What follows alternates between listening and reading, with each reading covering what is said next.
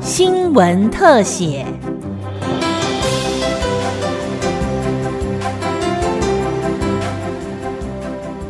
听众朋友，你好，欢迎收听今天的新闻特写节目，我是吕明宗。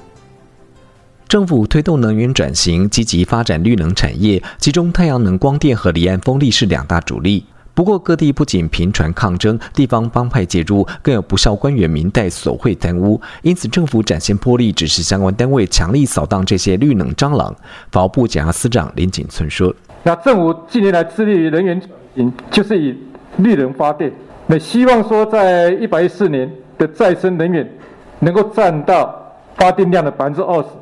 但是因为这个绿能产业的发展涉及这个利益庞大，所以有趁机谋取不法利益，那进而衍生贪污等犯罪。行政院苏院长在去年的一百一十年第三次的治安汇报，均指示检警调等执法机关应该速查严办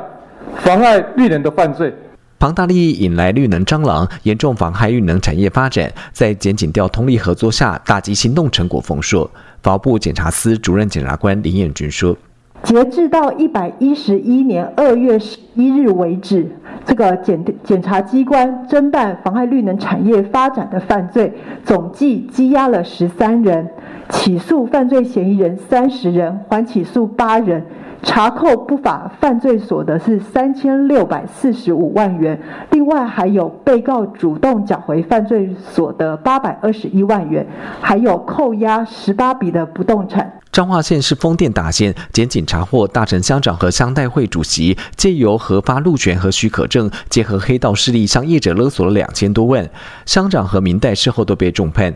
林彦军主任检察官表示，绿能蟑螂最主要的类别和犯罪形态就是公务员贪污、民代官说索贿，还有黑道介入恐吓诈财。第一种最常见的是公务员的犯罪行为，因为绿能的建设涉及到呃补助金。呃，补补助款这些的审核，还有用地核准啊，然后还有这个地目变更，都涉及到这个主管机关的权责，所以呃，常常会发生公务人员趁这个时候有贪污舞弊或收受贿赂这样子的不法犯行。另外，还有黑道跟民间人士会借由这个恐吓业者分包工程。或者是呃假借就是呃生计受到影响、环境遭到破坏这样子的理由来跟厂商来恐吓取财，或者是诈诈取财物。那还有第三种犯罪行为人士民意代表，可能会借由杯葛预算、官说施压，或者是率众陈抗等等的方式，让第二、第三人或者是自己获得不法利益。绿能犯罪等案件获取情资相当不容易，加上黑道介入，业者出面检举意愿低，增加了侦办难度。为了成为国家推动能源转型执法后盾，检察机关借由侦办经验，深化合作，跨域整合，将以速查严办，遏制不法。会继续以这个速查严办的态度来遏止不法。接着侦办上面，我们会本于这个向上溯源、断其金流的方式，瓦解整个这个不法的犯罪集团，并且持续透过跨领域的这个深化合作，来跨域整合，来提高整个侦办的能量。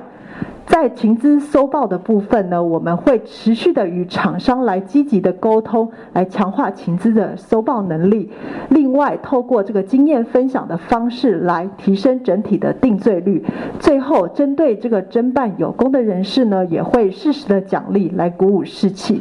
法务部长蔡金祥也表示，排除不孝公务员、民代和黑道借机勒索绿能厂商的不法犯罪是法务部重要政策，欲请国人支持绿能产业发展，勇于出面检举。检察机关会落实检举人身份保密，如果有不法，一定会速查严办。